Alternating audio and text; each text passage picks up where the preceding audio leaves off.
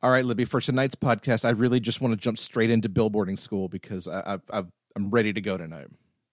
I, are you sure that's a good idea? What's the matter, Libby? You never taken a shortcut before?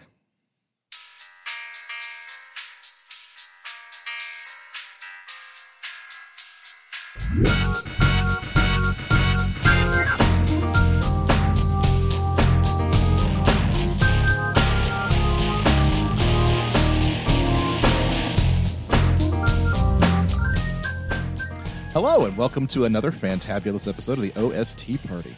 This is a movie soundtrack podcast where movie fans and music fans get together and have a rocking good time talking about all of your favorite movie soundtracks. My name is Joseph Wade. I'll be your host for this evening. Here with me tonight is my lovely and belligerent co host, Libby Cudmore. Libby, what's shaking? Oh, not much. We're uh, crossing the ocean today for uh, our film. Yeah, we're, we're uh, back across the pond with our, our friends uh, Edgar Wright and Simon Pegg for uh, the second part of their Three Flavors Cornetto trilogy, Hot Fuzz. Yes, this is my favorite one. Actually, I know you've got a real soft spot for Shaun of the Dead, but Mm-hmm. it probably comes as no surprise that this one is my favorite. If any of the three can be said to be perfect, this one absolutely is perfect. It really is. I Sha- Shaun of the Dead will always have a special place in my heart, but I cannot deny this movie is flat out amazing. Yes, and I'm realizing as we're going to be talking about the soundtrack tonight, we're not even going to be able to go in as deep as we might normally go with a film. Uh, just with all the callbacks and allusions and and everything. Uh, so I'm sure there's a podcast that will do that better than us, but we're a soundtrack podcast, so That's- we'll do our best. That's right. And also, one thing I noticed when I was taking the, taking my notes for the film, the soundtrack is really in the first half of the film, and then the second half is just nothing but gunfights and car chases. Much the movie's like 90% montage. Yeah, and that's entirely on purpose because Uh, apparently Ed- Edgar Wright really loves Michael Bay and decided I want to make a loving homage to Michael Bay movies. well, he does it for for good and for ill in some places, but Oh, yeah. like all Edgar Wright soundtracks, this one is meticulously curated and a lot of fun. Absolutely, yeah. Like he's he's always talked about how you know he listens to music while he's writing, and a lot of those songs wind up in the movie. So Oh, cool. this is like yeah, this is this soundtrack is basically his playlist for how he wrote Hot Fuzz, essentially, as I understand it. Uh, but before we get into Hot Fuzz, we have to take care of some business from our last episode on dinosaurs, Yes. which was Songs. so much fun. It really was. the poll that we ran, we asked you. Uh, we we picked four songs that we liked the best off of the soundtrack, and we asked you people on Twitter uh, which you thought were the, your favorites. Um, and we had a two way tie. We had two two way ties for that matter. Uh, tied for first, I'm the baby, gotta love me, and Eon after Eon both got 37.5%. Oh man, that's just that's harsh. It was a dead heat. Eon after Eon almost won. And So then close. tied tied for second, Grandma's Coming and I Want to Be King had uh, 12.5%. So Y'all are sleeping on Grandma's coming. I'm telling you. it's a fun track. I'm not going to lie. Yeah. The whole album was fun. Really. Yeah. Not bad for 68 cents. Yeah, for real.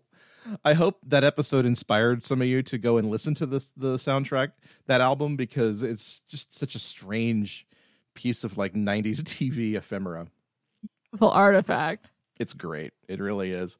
That's what this podcast is for, is for unearthing weird soundtrack stuff and bringing it straight to you. Yes, it's funny. Um, I picked up the soundtrack to the film "The Girl in Gold Boots," Uh-huh. uh, which most people know as being on MST3K. It's Oh yeah, yeah, yeah. a weird biker go-go film, and I just I tweeted about it, and it's been my most popular tweet in a while. Um, and I I had a couple people tell me that they went and found it either on iTunes or on Apple Music. And I'm just like, wow, people really like this weird 60s go go soundtrack from a movie that Mike Nelson made fun of. Yeah, and I, I noticed that tweet got picked up by like uh, Kevin Murphy and Bill Corbett, for that matter. That's amazing. They're good guys. Uh, but that that movie actually might not be a bad one to do sometime because the soundtrack is some of that garage rock like we hear on on this soundtrack. It's a dumb movie, but the soundtrack is actually kind of legit. Yeah, we'll have to keep that one in our back pocket for. I don't know. That almost feels like an April Fool's kind of idea. oh boy. So Somebody told me they got the uh they found the soundtrack to Side Hackers. I found the one for the Hellcats. ooh, I'm just I'm waiting for that um that Hobgoblins reissue. well, this Give is the people MST, what they want. This is an MST3K caliber, but right before Halloween, I picked up the soundtrack to Return of the Living Dead. It's full. It's full of like punk rock and just grimy, gnarly shit. It's really fun. We should do that. We should do our- that one Halloween. We absolutely should. I would love to. I like Return of the Living Dead. It's it's gross in the best way. Speaking of gross in the best way, Hot Fuzz, which as we re- recalled watching it, is also extremely graphic and gross. Yes, I had forgotten about a lot of that. It's very, very, very bloody. Not a lot of corn syrup. Is it true if there, there's a place in a man's head that if you shoot it, it will blow up?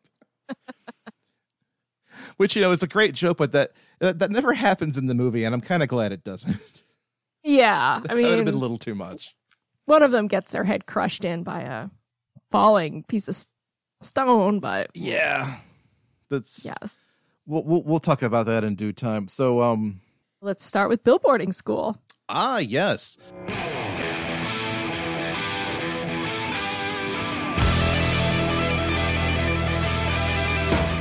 This is going to be a little different tonight because uh, I couldn't find any charting data for the U- the U.S. release of Hot Fuzz soundtrack. There's two separate soundtracks: the U.S. version and the U.K. version. The U.K. version is a little bit more extensive. The U.S. version is kind of 13 or 14 tracks, and that's it. So I do have some uh, data on the UK version. So somehow, some way, this album never charted in the US, but it did chart in the UK on the British soundtrack album charts. Wow, that's Didn't the know they had one of those. Yeah, I I wish we did. So that's the data that I'm coming I'm pulling this from tonight. Hot Fuzz debuted on the UK soundtrack charts February 25th, 2007 at number 10. The number 1 soundtrack in the UK that week was the soundtrack for High School Musical. Oh, Yeah. the British are no better than us. Nope, not a bit. Not a Yeah. lick. But soundtracks, you know, they tend to stick around if they're really popular. So Hot Fuzz debuted at number 10, right in between at number 9, The Bodyguard, and number 11, Grease. And also Dirty Dancing is floating around in this top 10 as well. So uh, the UK soundtrack charts, I guess, are a place where whatever movie soundtrack is still popular. Like if you put out a really good movie soundtrack, you can still, you know, keep your thing in the charts for years and years and years. Okay, in some Yeah. Wow. Um so Hot Okay. Fuzz peaked at number 9 the next week and then sank like a stone immediately. okay. Uh, but but all the while, the top four in this time span: High School Musical, uh, the soundtrack to the TV series Life on Mars, the soundtrack to the TV series Hannah Montana, and Dreamgirls. Okay, we were still doing that uh, TV soundtrack. I know I was looking around at um, some other soundtracks that came out in this era, and the soundtrack to House Oh yeah, was on yeah. there. Yeah, and I know we talked about that a little bit on the Dinosaurs show, so maybe sometime we'll dig into more TV soundtracks. I don't know. It's uh, late '90s, early aughts. Um, we're getting music from and inspired by all these different TV shows. Yeah, yeah. So then at the at the box office, Hot Fuzz grossed eighty million dollars worldwide on a twelve million budget. So it did fairly well for itself. In the U.S., it opened April twentieth, two thousand seven. I know because I was there. After Shaun of the Dead, I was there for whatever these guys made, and I went there. I was there like opening night with bells on. Uh, it placed sixth at the box office opening weekend behind Disturbia, Fracture, Blades of Glory, Vacancy, and Meet the Robinsons. Do you remember any of those movies? I've not seen any of those movies, nor do I want to, but I do remember going to see Hot Fuzz and laughing until I was delirious. So I, I think history has spoken. Um, yeah, and then the last notes for the movie. Uh, it hung around the top ten at the box office for a few weeks until until summer of 2007, when the unholy trifecta of Spider-Man 3 and Shrek 3 and Pirates of the Caribbean 3 all just destroyed it. Woof. Yeah. That was a bad time. It was a bad summer. So then Hot Fuzz. let's talk about the yes, movie. indeed. Yes. Uh, the so this is the yeah the follow up from Edgar Wright and Simon Pegg who, you know, burst onto the scene with Shaun of the Dead. It was a huge surprise and everybody loved it. So of course they gave him uh, a bunch of money to make a second movie. So they studied cop movies and talked to a bunch of police officers, interviewed them all, and over the course of like six months wrote a script for the ultimate cop movie. Yes, and Edgar Wright talked about in one interview that the UK doesn't have a tradition of cop dramas the Mhm. way that Americans do. Right. And they've got a great history of detective fiction, but less the buddy cop drama. So, um, so this was sort of their way of entering into the the buddy cop genre. So, somewhat drama, lots of explosions, funny, lots good quips. This movie's endlessly quotable. Gunfights, car chases, Mm-hmm. proper action and shit. Yep. but um yeah it's it's very much like taking the sherlock holmes kind of formula of a murder mystery and then just amping it up to 11 with every cop movie cliche in the book Yes, and again that sort of small town, quaint British murder for the masters of the cozy. And here we have just this quiet little town with a dark secret. yes uh it's this this small town called sandford which uh was it was it was filmed in in wells in the uk which is where edgar wright actually grew up so i'm, I'm sure he absolutely loved getting to just tear the town apart making this movie but yeah the idea or to go and and peek around Edgar Wright filming locations. Yeah, that would be cool. Yeah. Like I would love to go see like the, the Winchester is apparently a real bar somewhere. I would love to go there. Um but yeah, let's let's get into the movie because the soundtrack is is pretty front loaded here. Yes. We open on Nicholas Angel, who is played by Simon Pegg. He is really kind of a super cop. He's by the rules. He excels in everything. And we know this because they are playing Adam Ant's Goody Two Shoes.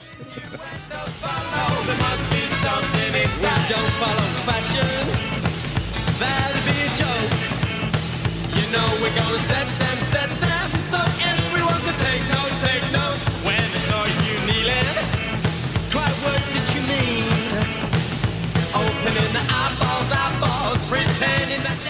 Always love this song. I think in part because I am a Goody Two Shoes with a, an occasional absurd sense of fashion, and also you know how I feel about a horn section. Oh, of course. But I think this also sets up the soundtrack as kind of that mixtape soundtrack that that we've mentioned before, where everything on here, with one exception, is a, a pre-existing song. These Yeah. aren't B sides or songs written for the film, uh, or sort of not hidden tracks, but not mainstream tracks. These are all fairly, in some cases, well-known artists uh, and songs that have been around for a while. yeah. This was my absolutely my introduction to Adam Ant because I had never heard this song before I saw this movie. And it, it's just so delightful, isn't it? A fun little song. It is. Um, and it just such a great. It's Uh. it just it has it's so instantly recognizable. hmm It's that drum beat. It's the horns. It's that uh just instantly like, Rockabilly guitar. yeah that that singable chorus. You know, you don't drink, don't smoke. It's it's great. I I don't know how else to say it. It's great. drop for Nicholas Mhm. because one, it's iconically British. But it really does tell you everything about his character. Yes, um, and it's set over the first of many, many, many montages uh, of him just excelling, and he excels so much that he gets sent to Sandford, uh, in part by my boyfriend Martin Freeman. He's my British guy. Like I know people are like, "Oh, Benedict Cumberbatch," and all these other like different handsome British guys. I'm like Martin Freeman. I think he's good looking. This is yeah, it's it's the it's the trifecta. It's Martin Freeman and Steve Coogan and Bill Nighy, which Yep. like knowing these knowing who these guys are now, that's amazing. You know, 2007, I, I think I only knew who Bill Nighy was because of Shaun of the Dead. Yeah. but Oh, like I- you you you get you're gonna find like this film is just jam packed with so many great British actors. Yes, it's just like the British character actors, like Whitman sampler. It's like everybody who wasn't working on Harry Potter was working on Hot Fuzz. They do make sure to let you know that um, he has sustained a, handful of injuries on the force, including being stabbed by Santa, Yes, which I think makes this a Christmas movie. I think so too. And did you recognize this little screenshot of, of, of Santa stabbing him in the hand? Did you recognize that face?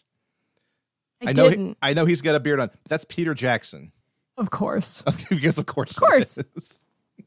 So we find out he's being sent to Sandford because he's too good. Now, I know what you're going to say, but the fact is, you've been making us all look bad. If we let you carry on running around town, you'll continue to be exceptional, and we can't have that. You'll put us all out of a job. This is like the only movie that you're ever going to catch where I'm like following a cop. Right. There really is only one good cop, and his name's Nicholas Angel. I don't know. We could we could debate Well, arresting yeah, people for Yeah. some things, but we're not going to. We're just Right. going to go with the movie's absurd premise. Sure. Um, suspension of disbelief. Um, but we learn from his ex, who's a kind of crime scene investigator, um, Cate Blanchett. that what? Cate Blanchett, because of course. Oh, I didn't realize that was her. That of course. Yeah. Duh. I'm not surprised by any of this. Um, after some great costume based humor because they're all masked and in hazmat suits, which unfortunately is like, oh, that's what we were all wearing in 2020. yeah, this movie hasn't aged a day. He spends too much time on the job and that he has a Japanese peace lily. Yes. Those are the two big things. He tells us the window's been broken from the inside, and off we go. Yep. He just cannot switch off, as characters all constantly tell him throughout this film. Correct. Oh boy! So he yeah he makes the trek to Sandford and is is put up in the the local hotel because his house is not yet ready. Yes, and it is the Swan. Is the name of the hotel. He is in the castle suite. Oh my god! I didn't even put that together. That that okay. Yeah, because Actually, when you see him go to his room, there's like a swan vase or something. see yeah there's jokes being set up that I didn't even re- recognize. Like I'm still Yeah. I'm still finding jokes in this movie. yes, Edgar Wright is such a precise filmmaker, which Yeah. always makes his films so great to rewatch because yeah, you really do always notice something different. Like even even the ones that don't hit quite so hard are still just well worth watching multiple times. hmm Let's not let's not get into Baby Driver, but uh, anyway. So Angel arrives in town late at night, not sure what else to do. So hey, you go to the pub, mm-hmm. and we get the next song on our soundtrack, which is XTC's "Sergeant Rock is Gonna Help Me." Let's go to a clip.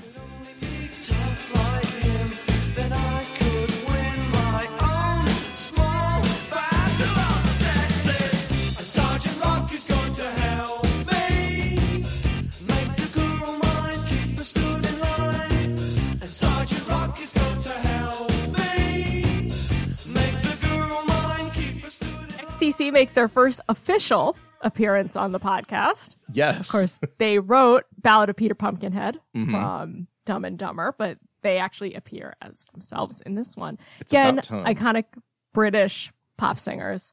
These XTC is one of those bands that I've yet to like fully delve into, although I love Oranges and Lemons, like start to finish. Um, and the more I listen to them, the more I love them. Uh, because I've just so swept up by this distinctly British melody line. It's very pastoral. it is. and It's it's, a, it's very relaxed. Yes, but their lyrics are, you know, sarcastic and, and dry. Um, and these choruses just so deeply steeped in that British invasion sound, but ever so slightly amped as the band heads into the new wave movement, which we saw on Goody Two Shoes. It's sort of in full swing over there. Right. Um, but where this is this song came out in 1980, so we're just kind of like eking into it as we move out of like psychedelia and into new wave. Um, and I love that we pair these two songs on the soundtrack because there's a distinct march to it that I really dig in contrast to that big bombast of Goody Two Shoes. Right. You kind of you're, you're coming off of that opening high, and you're you're starting to slow down a little bit and getting into the groove of the movie. Yeah. Yeah. I get that. Big city to small town. Right. as it were. Um, Andy Partridge, who uh, wrote this song and is kind of weird anyway, hates this song.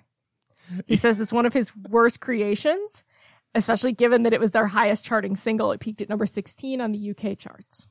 Uh, the line that they quote him on uh, Wikipedia says, "This this song embarrasses the shit out of me." It's no Mayor of Simpleton, but it's pretty. It's pretty good. Yeah, it, he claims that the lyrics were supposed to be ironic, but uh, the way the song came out, it just didn't come across that way. I hear it. I get Um, it. Yeah, I think he's being too hard on himself. Yeah, I mean, And yeah. there's other stuff he could be hard on himself about, like saying the Holocaust didn't happen. Yeah, buddy. What about that? uh, but uh, The soundtrack is already starting off really strong. oh yeah, it's on- it's it's definitely off on the right foot. And so uh, Nick's first night in town, he's at the pub. He notices all the kids in the bar are obviously under eighteen. Excuse me. What? When's your birthday? 22nd of February. What year? Every year. Get out. He's not but wrong. the the the are serving the kids Mm-hmm. what they say is the greater good, it's for the greater keeping good. Keeping them off the streets. Exactly.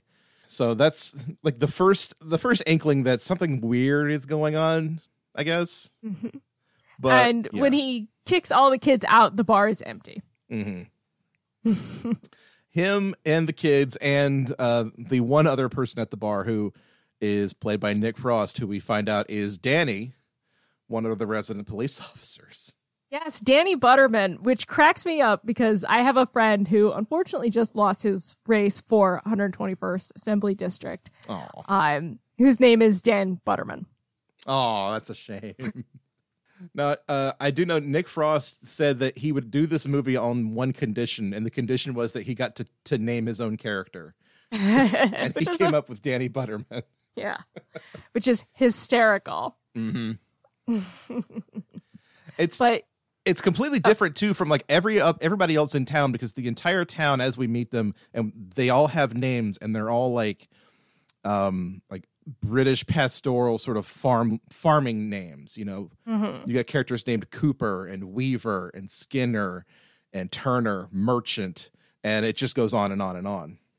There's definitely then like a theme here going on here. Yeah, of he's Butterman. he's butterman yeah and and then of course angel Oral in its own way. It is, but uh I guess there's really no good no good word for someone who makes butter.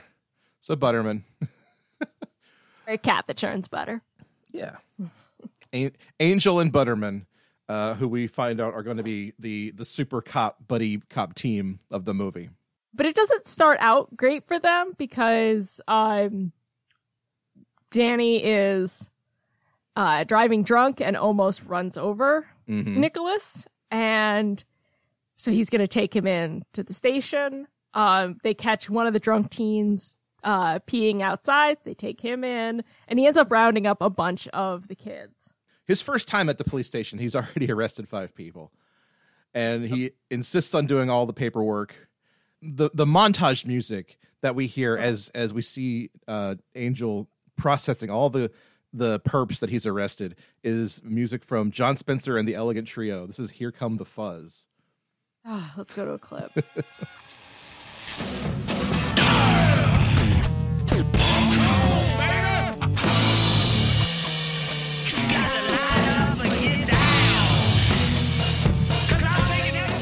This might be the worst song I've ever heard in my life. It's not really music, is it?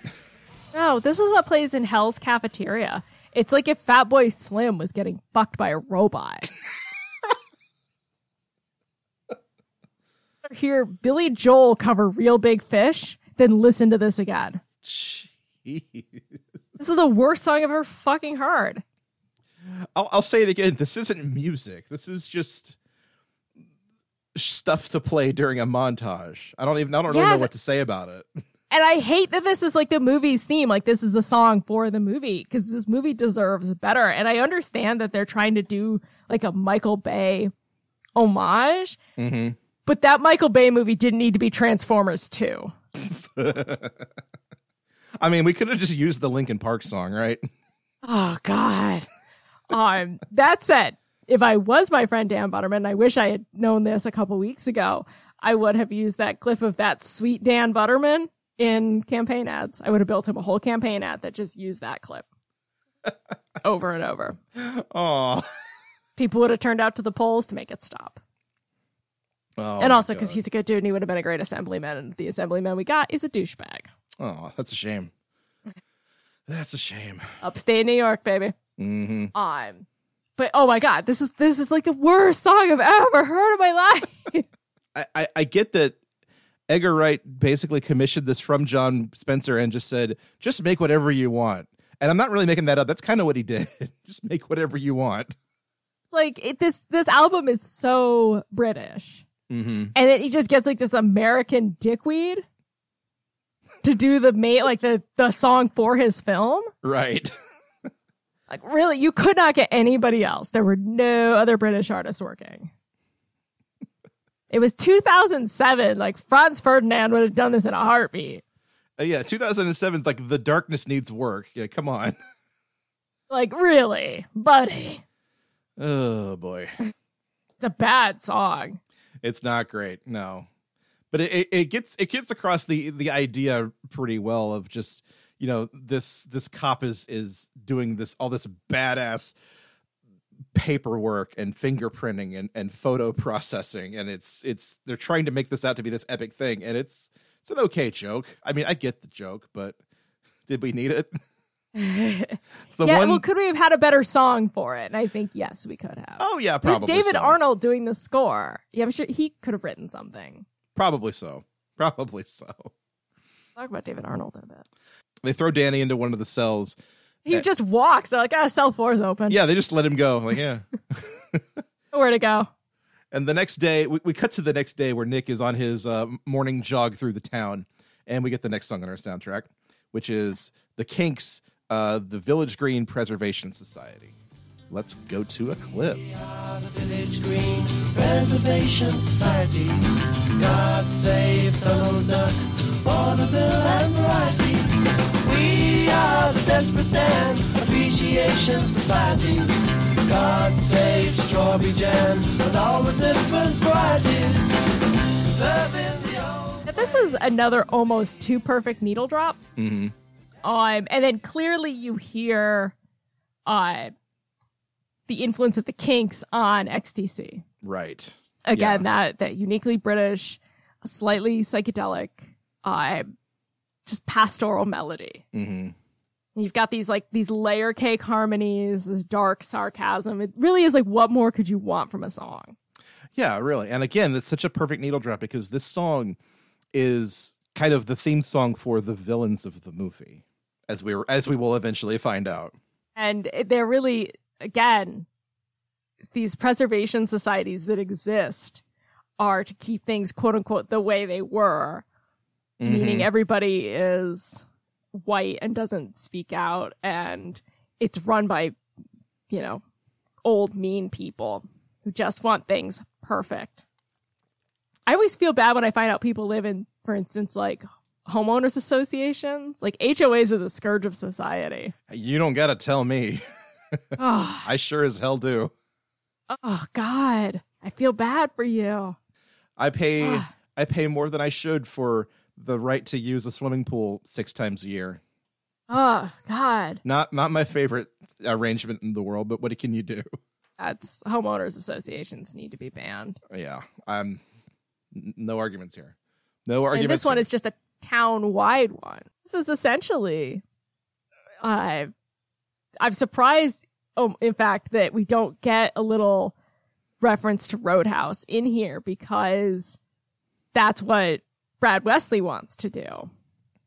Mhm. he calls Yeah. it like the, pres- the preservation society like Brad wesley is essentially doing what the neighborhood watch alliance is doing you know kind of keeping everybody in line so i'm really Mm-hmm. surprised that edgar wright didn't write even just like one or two lines about roadhouse in there although roadhouse isn't a cop film so i That's guess true. that makes sense as we talked about in our roadhouse episode there are no cops in jasper Yeah, not not a one. So yeah, I guess that makes sense because Edgar Wright is nothing if not very particular. yes But it, I I just also just want to mention, of course, they would call themselves NWA. Of course, old Mm-hmm. British people would do that and not realize that NWA means something else to anybody younger than them. oh boy. Fabulous. And again, it's such a like Gen X reference. it is. But yeah, like I, I, I- do love like the wry sarcasm in this song because like of course the Kinks are making fun of groups like this. Yes. But the way they just mm-hmm. rattle off these like preservation societies and appreciation societies and consortiums and all this is just like these people are everywhere and they do nothing. yeah, they do nothing except make sure that people are miserable in their own homes. Yeah. I, I my favorite my favorite, the one that I would probably actually join is the Sherlock Holmes English speaking vernacular. Okay. Help not save not food- uh, for the preservation of Donald Duck. Ah, he doesn't wear pants. Fuck that guy. Help save Fu Manchu, Moriarty, and Dracula. That's a group I could get behind. Maybe not Fu Manchu, but you know, I guess yeah, I could support that. yeah.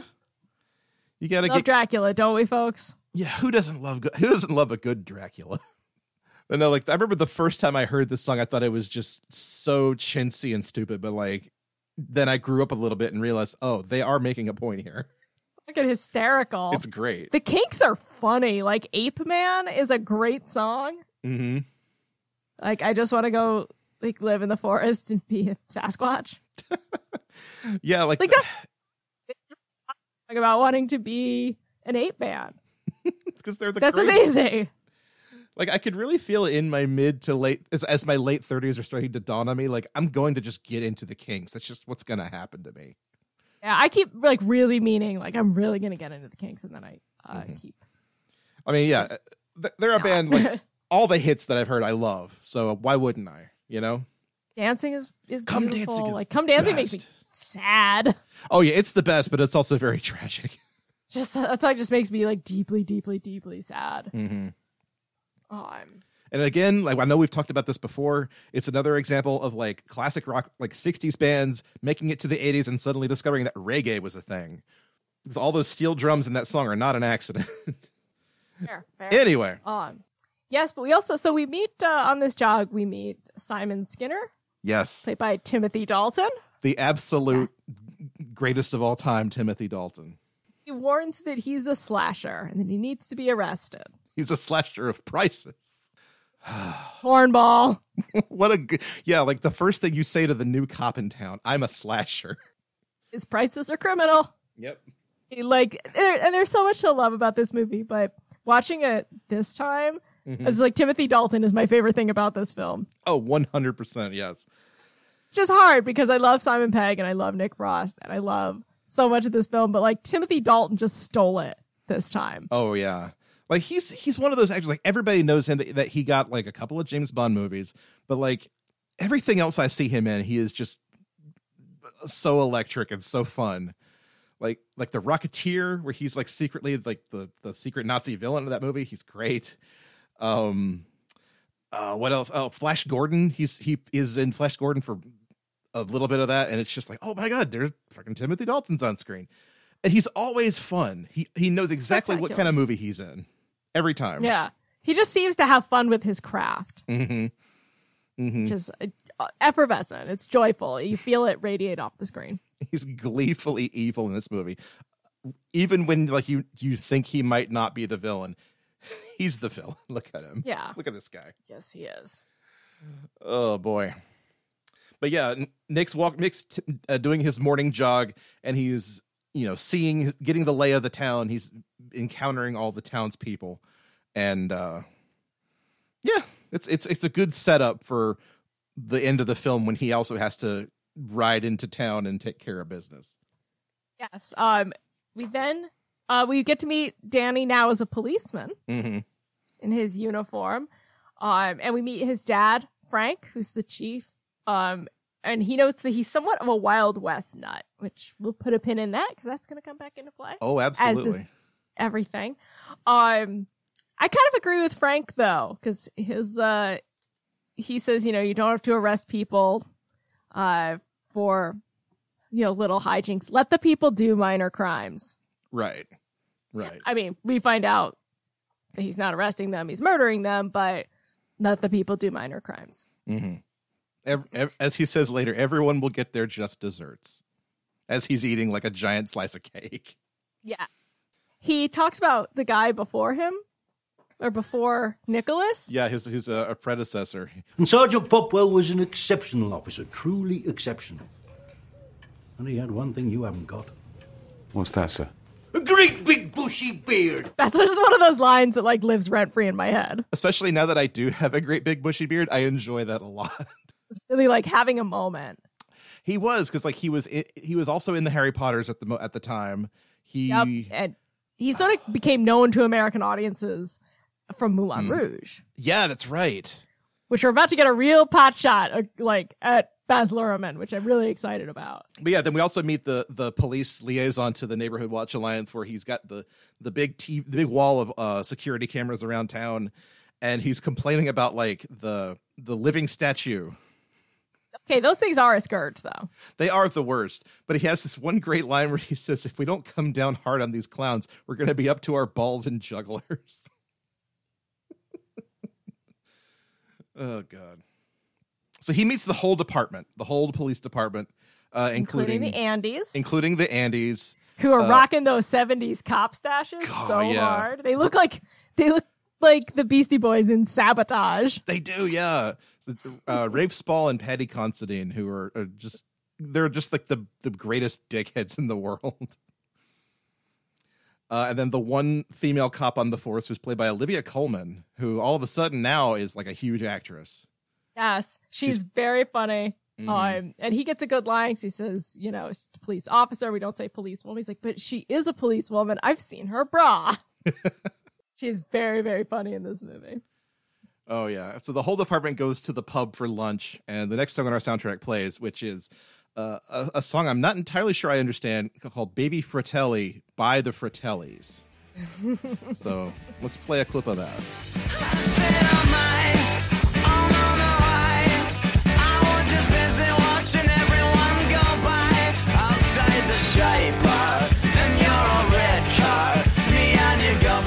Sister with a big scar. I said, Oh Christ, and I told you twice. Still love this indie British wave of the early aughts. I Franz Ferdinand is a better band than the Killers. There, I said it. Agreed.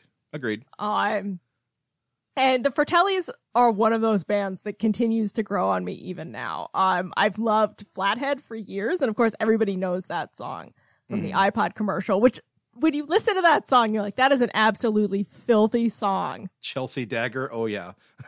Put in an iPod commercial. So speaking of that one, real quick. So uh, we like to go to the local minor hockey league uh, sometimes, and the the Winston Thunderbirds. And every time the Thunderbirds score a goal, they play Chelsea Dagger, and everybody starts dancing. Nice. It's wonderful. That's that's really cool. I I love the Fratellis. I love the cover to Costello music. Like I think it's a really gorgeous mm. cover. Like I just I, just love it. I yeah. They've got these big football match melodies and this glam rock sound. Yeah, it's they're like they're like an overcharged like bar band almost. Yes. Because every, every song that I hear from them is is so like big and broad and fun. Like you just want to sing along to it. And they're made for like the whole pub singing along. yeah. And I I love that about them. It's such a, it's a very specific UK sound that American bands just couldn't replicate. You know, over uh, on on our side of the pond at that time, we had the Killers, we had the Hives, we had the Strokes, and they just couldn't do it as well as the Fratellis and Franz Ferdinand were doing it. Yeah, like the only band I can think of that does kind of what the Fratellis do is the Hold Steady. Yeah, but the Hold Steady, uh, I always think of them almost more folk, um, because I got into some of their later stuff. Um, it's not, it it's it doesn't have like the sleaze to it. Lyrically, it does, Right. but it yeah. doesn't have that sort of dance pop overwash. Yeah, it's got more kind of kind of like a, a weird midwestern sort of cowpunk thing going on. Which I, I yeah, that's fine. But like in, in my head, the Hold Steady are like the American Fratellis. But one of the things that I really love about this soundtrack is it has such a genuine love for the British sound, past and present. Yeah. They could put a bunch of really cliched tracks on there, but they choose not to. And Edgar Wright, as as we were saying earlier, is meticulous in curating these soundtracks, and this one is really no exception. With um, the Jon Spencer Yeah. uh, song notwithstanding. Um, the UK has master pop music in a way that Americans like simply cannot match. From the psychedelia and pastoral pop to new wave and no wave, post punk, Manchester, and all the way up through this uh, sort of post post punk indie sleaze phase that this movie finds itself in the center of. Right. Yeah.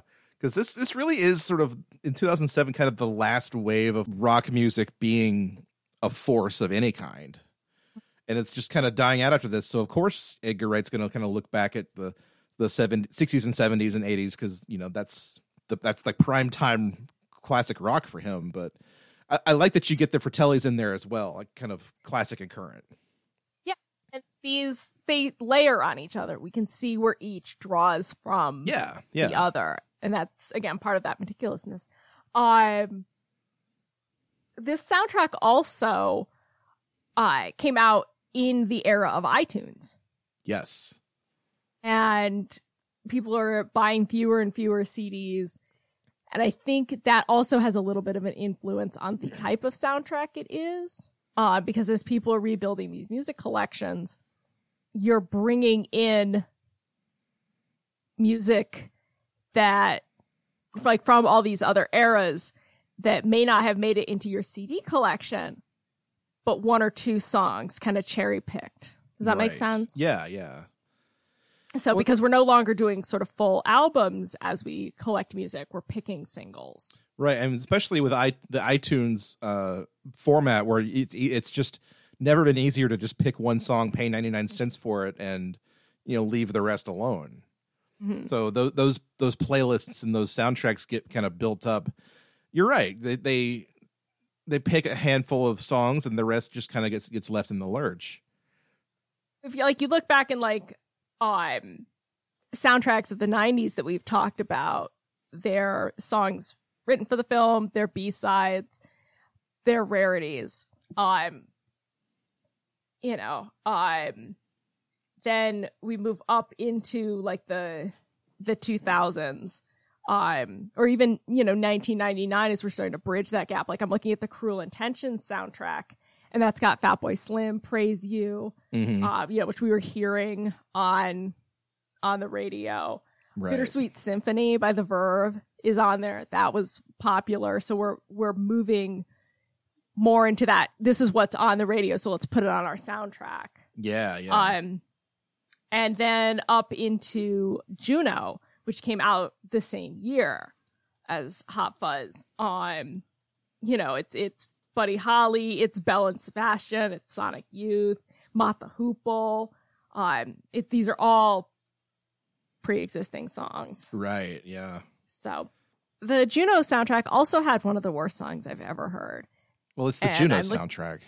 Yes, well, it had a song called Vampire by uh Kimya Dawson of the Moldy Peaches. Mm-hmm. And as I recall, it just goes, I'm a vampire, I'm a vampire, I'm a vampire, I'm a vampire. And it's the dumbest fucking song I've ever heard in my life. I hated Juno. I hate that movie. I, I've never felt less cool than I did watching Juno in theaters and watching Elliot Page and Michael Cera play a Moldy Peaches song and going, "What the fuck is this?" like somebody thinks this is cool, but not me. Yeah. Yeah. Juno's Juno's a terrible movie. yeah, it's no, no. Let's move on from that. Yes. Um but this this soundtrack actually listening to it reminded me that like I really need to get back into the Fratellis mm-hmm. because I really I really do love them. Yeah, me time too. To give Costello music another spin. It's been a couple of years. Right, yeah. And we'll meet back up with the Fratellis in a little bit because there's one more song from them on the soundtrack. Yeah, he was really gunning for them, and I don't feel like they ever quite got the love that we wanted them to have. No, maybe not. like but I said, Franz Ferdinand was right there. Yeah. But uh so yeah, the the the police department's hanging out at the pub and they're kind of explaining how everything goes down in Sandford to to Nicholas Angel. There are more guns in the country than there are in the city. Everybody and their mums is packing round there. Like who? Farmers?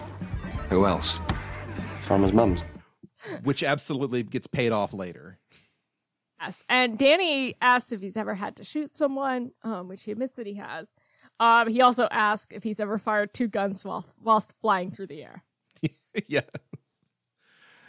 So Uh, when this actually does happen, it will come as no surprise. absolutely not. And Danny, you know right then, if you've ever seen an Edgar Wright movie, like he's gonna fly through the air whilst firing two guns at once. yeah, like uh, one of his favorite moves to do is to have a scene where they basically explain how the end of the movie's going to go, but do it in like oblique language that you're not going to understand until you see the end of the movie.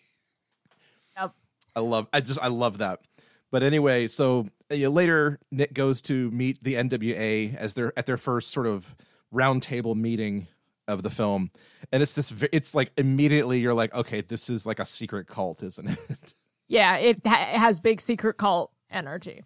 but it's just like the most the, the nicest like you know local community like oh such and such had their baby this week. Let's clap for Yeah. them. And They do a flower arrangements as welcome sergeant. mm-hmm. Yep. So it seems nice, but but there's something weird going on here. But we don't dwell on it too much because you know the next day angel's giving a, a talk to a bunch of school kids about police work. And yeah, the next song on our soundtrack plays which is slippery rock 70s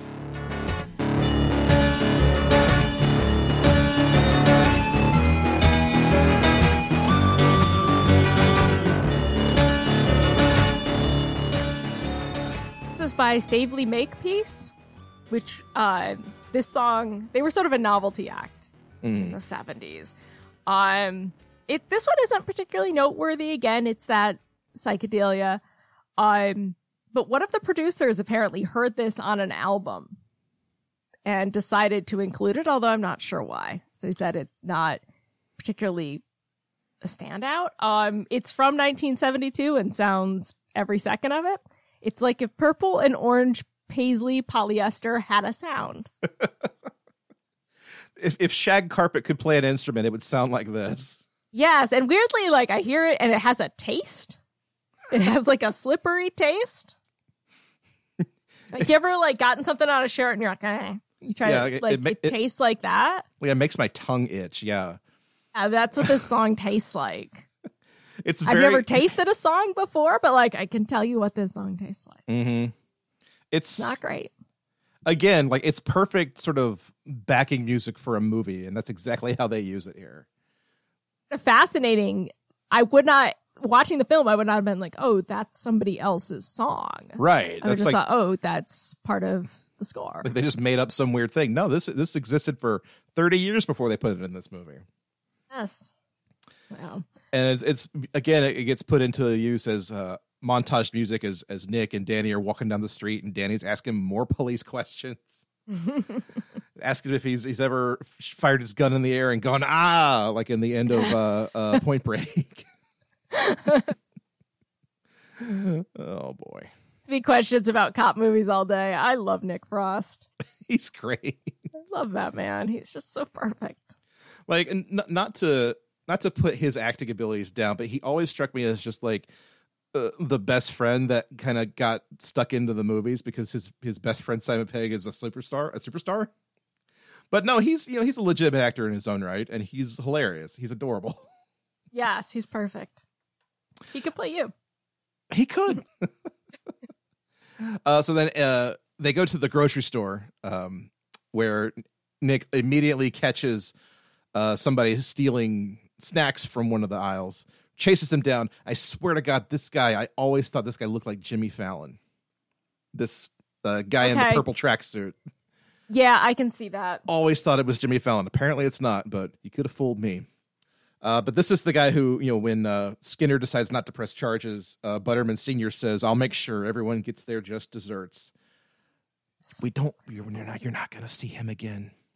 Oh, he's he's gonna get murdered. Um, but actually, while they're in the supermarket, Ian noticed that as Danny is looking through the movies, there's a copy of Shaun and the Dead. Oh, nice. yeah. Now, uh, we get the chase scene that we talked about. Yeah. It's the uh, inspiration for our opening bit where uh, Nicholas just goes over the fences, is doing flips and everything, and uh, Danny just plows right through. Right. And of course, it's a callback to Shaun of the Dead, where um, Simon Pegg tries to jump over a fence and the fence immediately falls over. And so this time he is exceedingly um, agile in climbing and jumping over all the fences. Yes. Um, and they're sort of sidetracked by a swan that has gotten loose. Right, because someone someone calls into the station and to report that the his swan's gotten loose, and Nick thinks it's a, a prank call because the guy's name is P. I. Staker, as in piss taker. Piss taker. But no, it's it's a very real person with a very real swan, and it's Stephen Merchant. Because Mm-hmm. apparently he was he wasn't good enough for the Harry Potters. Aw. No, Stephen Merchant. Aw. Stephen Merchant's great. I'm I'm glad he's in this movie, even for a little bit. um, but he manages to take down the shoplifter with a can of spray paint. It's that's fantastic. He just beams him with. hmm Um, uh, we get another great line. There's so many funny, hysterical, wonderful lines in this. Um, where he asks Dan or Dan, where he asks Danny, you know, why weren't you looking? He says, "Well, I'm not made of eyes." Well, why isn't he made of eyes? But um, but as Mr. Skinner says, uh, uh you know, they want to give him another chance. We get our next song. Yeah, this is the Troggs, right? Okay. I can't control myself. Let's go to the. I can't stand still cause you got me going.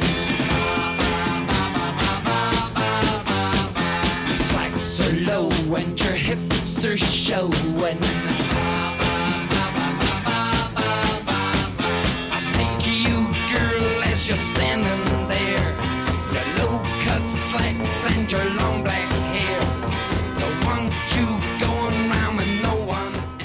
Getting more and more into garage rock lately. Um, I like the grittiness that's also harmonic, and it fits the way I dance because I dance like a deranged go-go dancer. Aw. Um, this one doesn't shoot to the top of my charts, but I like it enough to explore further. Even though uh, the Troggs' biggest song, "Wild Thing," I don't like at all.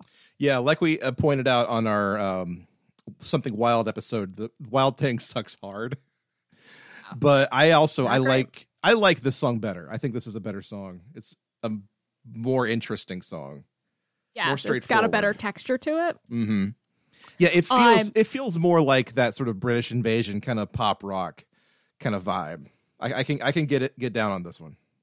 Yes, and but also as you pin it to the Fratelli song that we just heard, Mhm. you can hear its influence on the Fratellis. Definitely, definitely, Which- yes. Is really, really, really fantastic. Um, but alas, Danny is worried that he's missing out on all the car chases and gunfights Yeah, that he believes police work to be. I just feel like I'm missing out sometimes.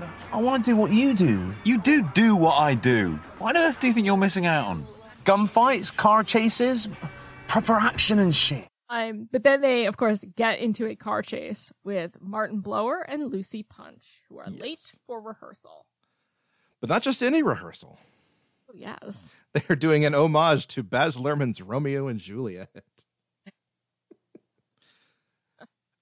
It's the worst thing I've ever seen, and I have seen Baz Luhrmann's Romeo and Juliet. Yeah, and he he offers them ticket, you know, free tickets as a, a penance for his his speeding. Nick tears them up, but as soon as they get back to the station, uh, Frank Butterman gives them his tickets to see the show, so they have to go anyway. And Um, it's legit. Get another great line from this as he's writing down everything that Blower is saying. hmm You think this is sufficient reason to travel at 48 in a 30 zone? Well, I. To flout speed limits specifically Oh. put in place to save lives. This, look, this is preposterous. Preposterous. Look, stop writing! Stop writing. And he points out, you know, always keep your notebook with you. It'll save your life. and it's it's that like little moments like that where you realize that Nick Angel is, it is legitimately like he, he- I hesitate to say good cop, but like you can tell he like actually believes in what he's doing. Mhm. You know, like he's not Yeah. just some asshole. He's really trying to keep the town safe Yes. and doing the right Oh. thing, which is important because he's the main character of our movie. Yes, exactly. Um, but they do end up at this production of Romeo and Juliet, which ends with a dance party to uh, of them singing the Cardigans' "Lovefool." Eh, That is a dig.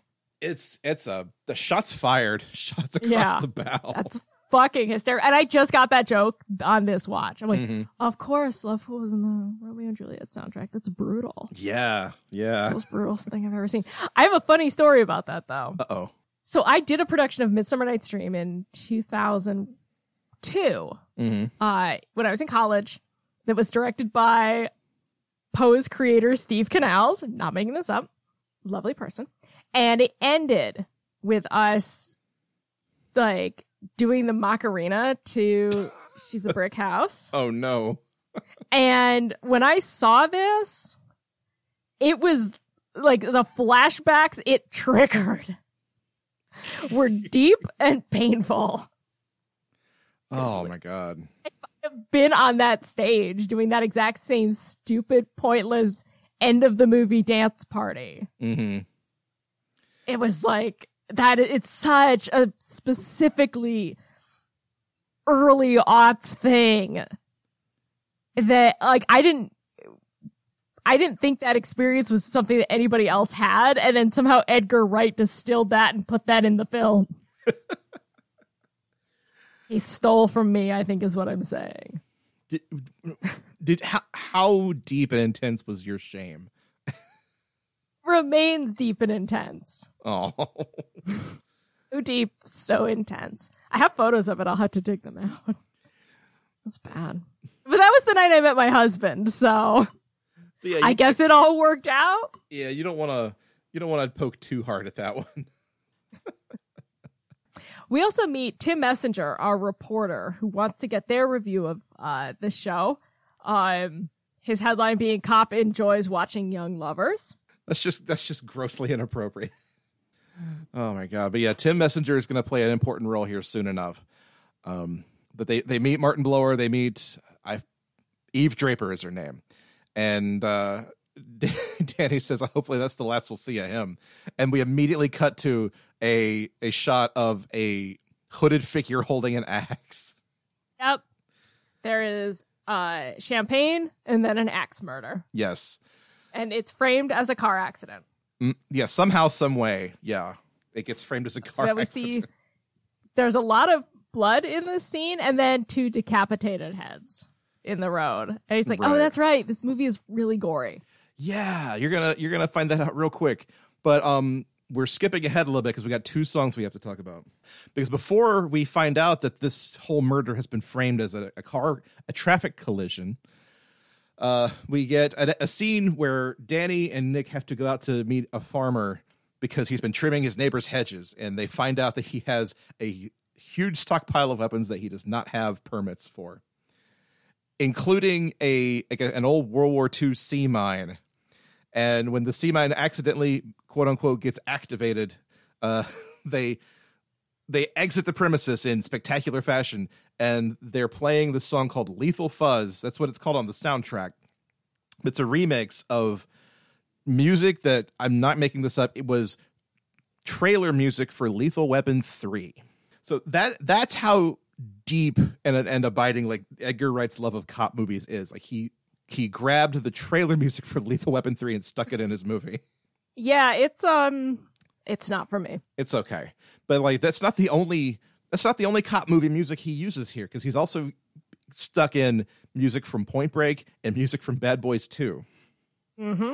So Edgar Wright definitely like you can't say he didn't do his homework.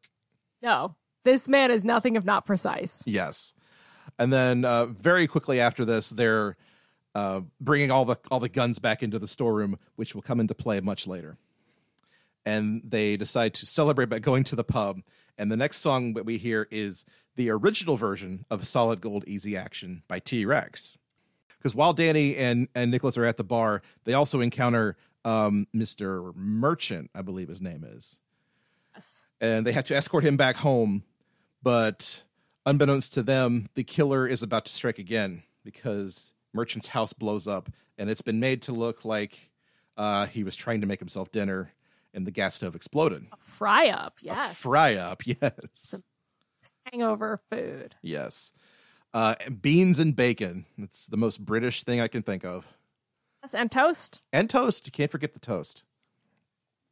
But the next morning is when they encounter the traffic accident and they cordon off the street and Skinner drives by and, and to see what's going on. And we hear the next song on our soundtrack. It's playing from his radio. It's Fire by The Crazy World of Arthur Brown. I am the god of hellfire, and I bring you fire. I'll take you to burn. Fire. I'll take you to learn. I'll see you burn. Okay, Libby, what is this? this is bonkers is what it is um this it did not surprise me that this album also contained a cover of i put a spell on you you could hear the influence of screaming jay hawkins on the crazy world of arthur brown Mm-hmm. but it's like this album also called the crazy world of arthur brown is one of those that it seems really tame given what it inspired Mm-hmm. because everybody who did this sort of big stage show was inspired by Arthur Brown. We're talking Alice Cooper, we're talking heavy metal entirely as a genre. Peter Gabriel all draw influence from that weird banshee laugh and that I am the god of hellfire Mm-hmm. because it's it's wild, it's psychedelic, it's just bombastic. There's a little bit of blues in there because you can hear some of uh, the Doors, especially something like "People Are Strange," which had come out uh, the year before. The song is from 1968, Right. which feels weird to listen to it because it is so weird and spooky, um, and it's that big Hammond organ at the top there that just adds to the madness. Yeah, and like think about like the songs that came out in 1968 that this would have like you would have heard this on the radio next to. Like you would have heard this next to like Magic Carpet Ride or uh Jumpin' Jack Flash or Lady Madonna and then you hear this guy screaming about him being the god of hellfire. Yeah. That's a that's It's just wild. Yeah, and it's just it's one of those things when you think about how diverse music was at that point and what we were pulling from. Mm-hmm. It's so fun to think about just everything that was happening in that late 60s early 70s. Right, like there Just all these new sounds we were developing. It's really exciting. there really were no rules either. It's great, and and uh, you you mentioned heavy metal earlier. So of course, uh, who would go on to do a cover of this in 2005? Ozzy Osbourne. It's just iconic. Yeah, like you have uh, you'd have genre. to. It Yes. This one is a little on the nose if we're being honest. kind of Uh, but then again, so is Goody Two Shoes. right, but then I guess I guess I'll give it the benefit of the doubt because they use it so sparingly. Like it's Yes, just it's very s- it's in and out. it's in and out, yeah. But like it's you're right. It's kind of on the nose. But it's a fun song, so I'm gonna allow it. Yeah, yeah, and it, and you know And again, that that Edgar Wright specificity. Exactly, exactly. Like I, I can't say that I know of another movie soundtrack that uses this song. I'm sure there is one, but I can't think of one. Not that I know of off the top of my head. Right. I knew uh my friend Matthew had put this on a mix for me.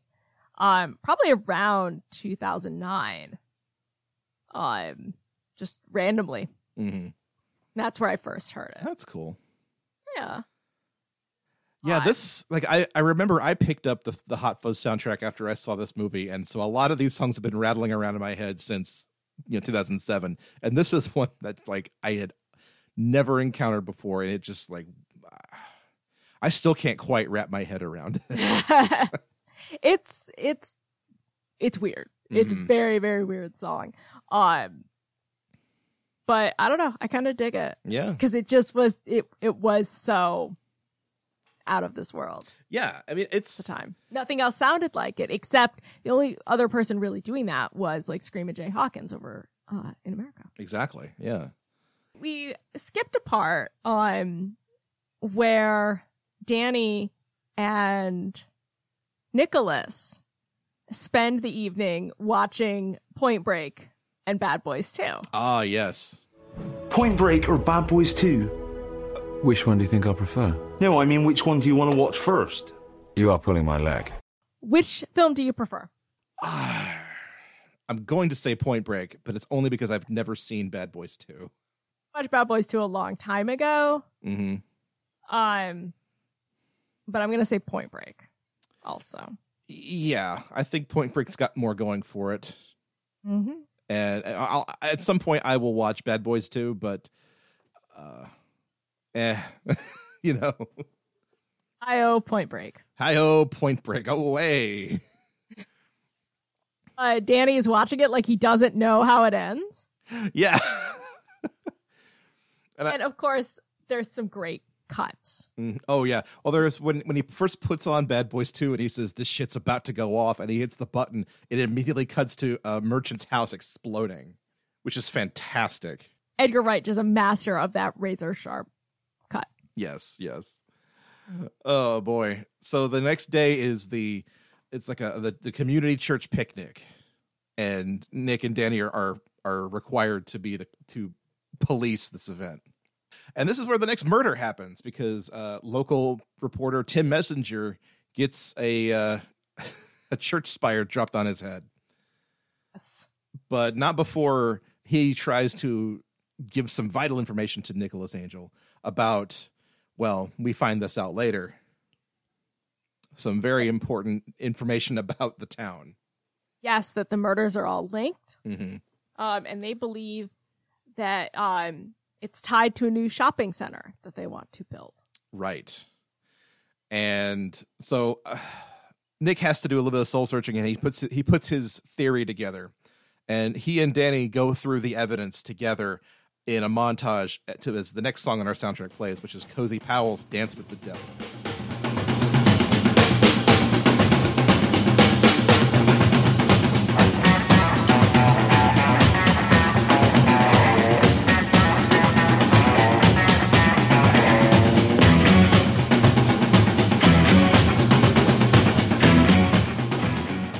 More music that really is kind of perfect montage music because it really is just like a drum track.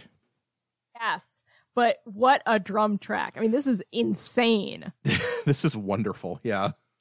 Yes. And um Cozy Powell drummed with like literally everybody. Rainbow, Whitesnake, Brian May, Jeff Beck group, just everybody. Mm-hmm.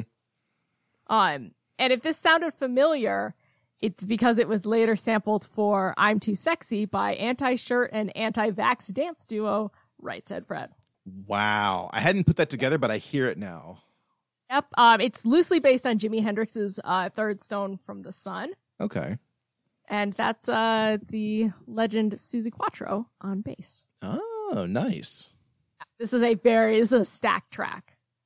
Yeah, not, not a lot to say about this one for me, other than just like it's a killer drum beat. Yeah, it really is. And it, it, it, be- it's better montage music than Slippery Rock 70s. Yeah, I, I agree. I would agree with that. But This one nails it. So the problem now is that this is the last track on the soundtrack that we hear for the rest of the film. Uh, because at this point, you know, Nick has his his uh, murder mystery lined up, and he's got his theories, and he's trying to basically solve the murders. And the soundtrack really drops out from here. Yeah. Um, this we just we get score but no soundtrack. Yeah. Just to briefly recap it, because you know, if you haven't seen Hot Fuzz, you should absolutely go watch it. It's it's hysterical. But uh, Nick soon realizes that it, the NWA is behind everything, and he has this grand this grand plot where they're they're murdering people who are trying to set up you know a new shopping district in town that's going to mess up uh, Skinner's business, and as he crashes a an NWA meeting and explains this to them, they reveal to him that no, actually, we just really hated these people. Like it's Yeah. th- their reasoning is so much simpler than than he he Yeah. wasted all this time explaining. It's so petty. Yeah, it's, it's like you said earlier, it is dumb HOA bullshit. Yes, and they're super racist towards uh Romany people. yes. Yes. They are. Um, but they they have a motto of what they want. We lost the title, and Irene lost her mind. She drove her Datsun Cherry into Sandford Gorge. From that moment on, I swore that I would do her proud, and whatever the cost, we would make Sandford great again. Uh, you didn't think we would be talking Yeah. about this in this in this episode, did you? Oh, but it just oh the oh it just it makes your heart like seize from it. You're like, no, no, no. This was this was years before. This was Like, a wha- decade before. Watching this movie in, in the year of our Lord 2020 and and hearing Jim Broadbent say "Make. Sandford Great Again," my feet just dropped out from under me. I spiraled into depression. Ugh, Honestly, though, like Cooperstown, New York, really? I wouldn't be surprised if they murdered people up there. Cooperstown has this big, big, like greatest village energy. Mm. So It's if you say the- unsettling. If you say the wrong thing about baseball, they'll disappear you real quick. It's um, it's not great. I'm really glad I don't work there anymore. Well, uh, so yeah, in in an attempt to save Nick's life, Danny stabs him uh, with the stabbing trick that he showed us earlier. Yes, it's just ketchup. It's just ketchup, and he he traffics him out of, out of town and tells him to get the hell out. And of course, of course, he has to you have to reference Chinatown here, where he says, "Forget it, Nicholas. It's Sandford." hmm Um, I also like because he says, you know, your dad is is killing people. He's trying to be judge, jury, and executioner. to which Danny replies, "He's not judge, Judy, and executioner," which is a line we use a lot. Uh, poor Danny. I love him so much. So perfect and beautiful. Oh, so then Nick goes to a gas station and he sees this wall, this DVD rack of, of cop movies. Which you know, remember when we could go to gas stations and see people selling movies? Yeah, just it, that's it again. A very 2007. this this world doesn't exist anymore. But he sees all these cop movies and he realizes exactly what he has to do, which is apparently just murder everybody. um, he doesn't kill anybody though. He does not. He he specifically Yes. does not. but um they definitely there is a just massive gunfight that breaks out uh with a lot of non-lethal kills um but everybody the priest um the barkeeps everybody is Mhm. packing heat the farmers the farmers mums but yeah there's a good long extended fight scene that ends in the model village uh, Yep. which seems like a weird thing to have in your town Skinner gets the most grisly send off I've ever seen in a film. Yes, um, he is impaled on the church spire through the roof of his mouth. Yeah. So the so oh, you thought what happened to Tim Messenger wasn't foreshadowing? Oh, it was. Yes, indeed. And I think it's implied that he's the one that did it. I think so too. Yeah. Yes. But um, the, the the day is saved, and Frank gets Frank gets arrested when he tries to get away, and the Swan shows up in his car. Yes, but not before Butterman gets his chance to fire a gun on the in the air while screaming, No yeah. Because he lets his dad more or less get away until he crashes his car because of the swan. And so you know, it was uh, the ne- what is it? The next day or so, they're all doing their paperwork, and one last thing has to happen. Yes, indeed. Because we still have Chekhov's sea mine. yes, and the head of the H or the the HOA, uh, uh, the guy who watches all of the cameras pops out of the police station with like an old ancient like blunderbuss. Uh-huh. Tries to shoot Nick in the chest, and Danny takes the bullet for him. and then the old man gets ac- you know, activates the sea mine, and the entire precinct explodes. Hmm Of course. Of course. But the one thing, I mean, you only you get Danny running away from the, or let me take that again. Yeah. You get uh Angel running away from the explosion in slow motion, Mhm. but without a second person running away from the explosion, it just doesn't have the same punch. Yeah, it's it's not.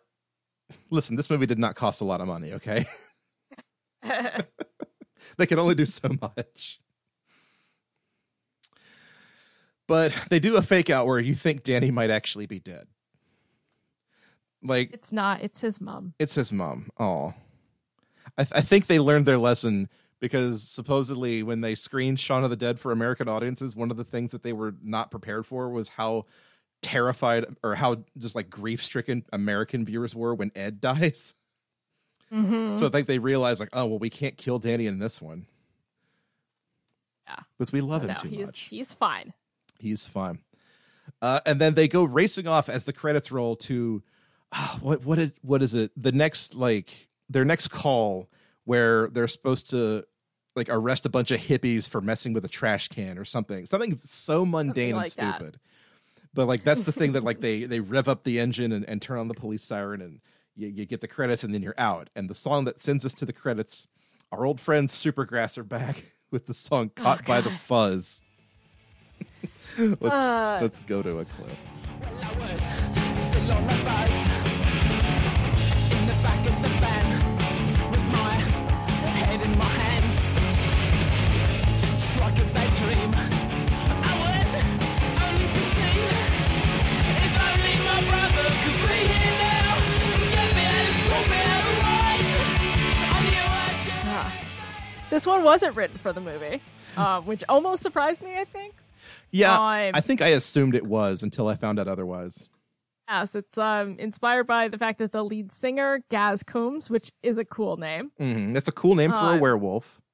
yes, was in fact uh, arrested for cannabis when he was fifteen. Makes sense. Um, I hate this. I hate Supergrass. I just I hate them.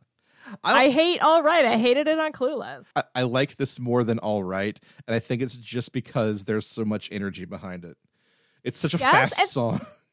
Yes, and nail that garage rock sound, but in a way that still sounds like pastiche instead Mhm. of homage or better building something new. And they were really early adopters of what would become this post punk revival, but Mhm. I don't think it's fully baked yet. Like this sounds like a commercial. And we had that same what I about don't know we had that same thought about their last song that we covered. If you remember. exactly. Yes, because their last song was used in like a bajillion commercials. hmm So uh, I, sound seventies. Like I It can't does. fault that. there's so yeah there's so much fuzz and like distortion and reverb on on this track that it, you kind of can't uh, can't help but think other that it's a 70s song of some shape or form but like i don't know i, I like this one It's more than I, not. it's not it's obviously not but like i think i like this one more than you did op for just because i like this kind of rock and roll i like fast and obnoxious rock and roll Yeah, And this I does it for me not for me. That's okay though. Well, so wh- then what about the next song that plays over the credits, which is the Fratellis cover of T Rex's Solid Gold Easy Action? All right. Well, let's go to a clip first. Thoughts of a tiger Moves like a cat, knows how to ride her I can't get no satisfaction All I want is easy action, baby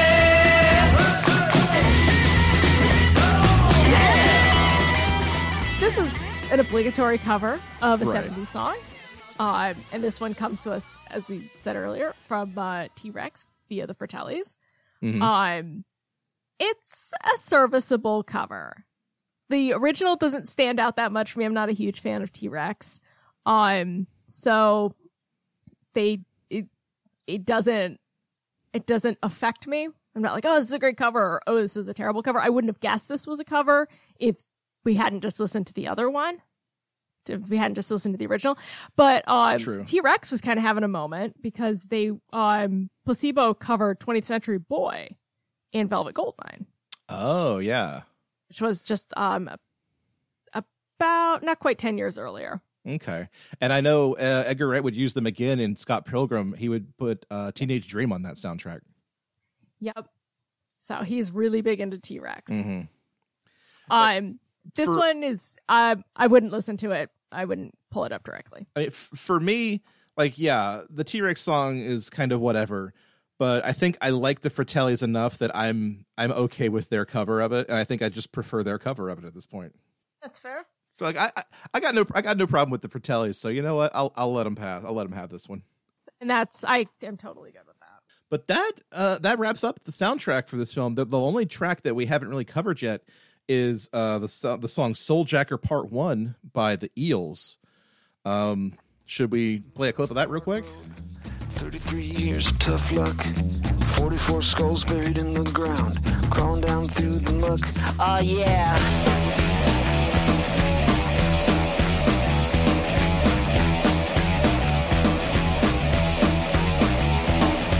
Johnny don't like the teacher.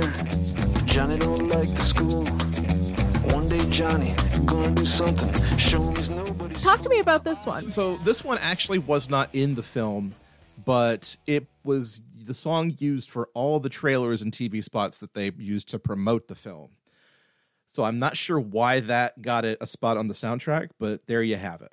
I'm glad they included this on the soundtrack because you always agree. kind of wonder, like, what's that song I'm hearing in the trailer? Yeah. And it's I, I think it better than most of the songs on the album, it really does kind of encapsulate the film as like, you know, it's it's kind of sleazy and kind of uh dark, but also it's just a damn fun track. I, like Yeah. I, I got nothing bad to say about this one. Yeah, in some form or another since 1991. Mhm. Um, and this this song is from 2001. So again, they're an early forerunner in that uh, post punk revival game.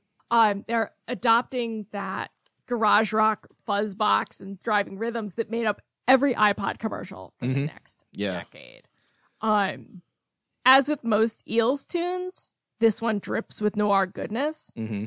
Um, so I don't think it exactly fits on this album. Um, it feels like it's on here ironically, but knowing that uh, it's from the trailer actually makes some sense. Yeah, and that's that's something that I know that happens periodically, but I kind of wish it would happen more often. The only other instance I can think of right now is uh, the Guardians of the Galaxy soundtrack. Uh, Norman, what's the guy's name? Norman Greenbaum's "Spirit in the Sky." Not in the film, but it's in all the trailers, so of course it's on the soundtrack too. Yeah. Um, I'm a big fan of their song "Hospital Food." I really like that that song. Ian put that on a mix for a book I was writing at Okay, the time. that's cool. Sort of around this era, so I was kind of in an Eels having an Eels moment in 2007. This song was also used in the Condemn and Drive Angry, where it probably fits a little bit better. I do remember it in Drive Angry. Yeah. If if you've ever seen Drive Angry, if you haven't seen Drive Angry, rather, definitely check it out. It's one of the better like Nick Cage goes crazy kind of movies. we just watched The Vampire's Kiss, which is an absolutely batshit film. It's it is truly insane. Really was the weirdest thing I've ever seen in my life. I showed it to Nikki a few months ago and she was not in she did not enjoy it. No, it's it's very very weird. Film. Well, yeah, that pretty much covers Hot Fuzz. The only track that we haven't really gotten to yet was the track that closes out the film. Is we get one more instance of, of Jon Spencer's "Here Come the Fuzz," which, if you really wanted it, here it is. Uh. Otherwise, the only track that we really haven't covered is uh, the Hot Fuzz Suite by David Arnold, which is like it's the twenty some minute track of all the orchestral scores in the film. Neat. Um, there's some really interesting pieces. Uh, it opens with these very haunting, uh, kind of flamenco guitars. Mm-hmm. um and it it really amps up the tension um and so it's it's kind of worth giving a listen to i wish it was broken out a little more Mm-hmm. um but you know 23 minutes is a long time but you could just put it on and vibe um this is the second time that uh david arnold has scored a movie that we've talked about here he also scored godzilla 98 Oh, that's right. And I, and I remember he did the same thing on that score too, on that album too, rather, where the last track was like a, a long extended piece of David Arnold's score. So, I mean, that's I guess that's just the thing that he does, which is pretty cool. Um, it kind of gets everything yeah. in there And I, I will say, I do have a copy of the um, the Hot Fuzz uh, vinyl soundtrack uh, that Mondo released a few years ago. It is just David Arnold's score. Like the first side is all of the pieces kind of separated out individually, and side B is the is the Hot Fuzz suite, one track. very cool Yeah. Oh boy. So yeah, that's Hot Fuzz. What what do we think of this album then? It's a great intro to the span of British rock that isn't the Rolling Stones, the Who, or the Beatles. Yeah, that's true. I I liked it for that. Um, I don't know. It doesn't tell me a whole lot about the movie necessarily, but that's okay too. Um, it it stands on its own. I think I don't think it necessarily needs the movie to to back it. Right. And one thing I forgot to mention, the CD, the, the American CD release of the soundtrack is one of those soundtracks that uses that, that layers m- movie clips on top of the music. Ah, yes. And I hate the shit out of that and I don't know why they do it. so yeah, the uh, the playlist that I made for you, uh, it's it's all the individual tracks, you know, not from the the album because you know you you don't need that stuff. You watch the movie for a reason. Just watch the movie. Mm-hmm. But yeah, I, I really appreciate this this uh, album. I like the fact that you know Goody Two Shoes is is clearly like the Nicholas Angel theme. I like that the Village Green Preservation Society is obviously the NWA's theme. I like that there are songs that sort of are signposts for where where we are in the film uh, as we go along, and then just plain like the Fratellis. I don't know what to tell you. yeah, no, they're great. Um, this is like I said, it's it's an enjoyable soundtrack. mm-hmm. Well, yeah, that about does it for Hot Fuzz. So, Libby, what's uh, what's next for the OST party? Well, it's nearing Thanksgiving, so we're going to talk about the soundtrack to everybody's favorite Thanksgiving movie, Planes, Trains, and Automobiles. Wait, I thought it was a Christmas movie. No. The DVD I have has Christmas and candy canes and stuff on it. Ah, stop it. No, this is a great Thanksgiving film, and I can't wait to talk about it. Yeah, I'm very, very, Oh, very boy. excited. So, where can our listeners find you on the internet? You can find me uh, on Twitter as long as it's still around. Uh, at Libby Cudmore. You can find me on Instagram at record underscore Saturday, or you can listen to me over on the Misbehavin podcast. We're gearing up for season two of The Righteous Gemstones. All right, Where I can can't we wait. find you? Uh, you can find me on Twitter uh, as long as it's here at Cordial Wombat, or you can hear me yell about Christmas movies all year round on the Christmas Creeps podcast at Christmas Creeps, where we are. Um, as of this week, we're releasing an episode on the movie Santa Jaws, which our listeners have been begging us to do for quite some time. It sure is a movie. It's different. Oh yeah. And if you want to send us anything at all on the internet, we're on Twitter at OST Party. You can email us anything you want at ostpartypod at gmail.com. Yes. So for the OST Party, I'm Joseph Wade. I'm Libby Cudmore. Buy the ticket. Take the ride.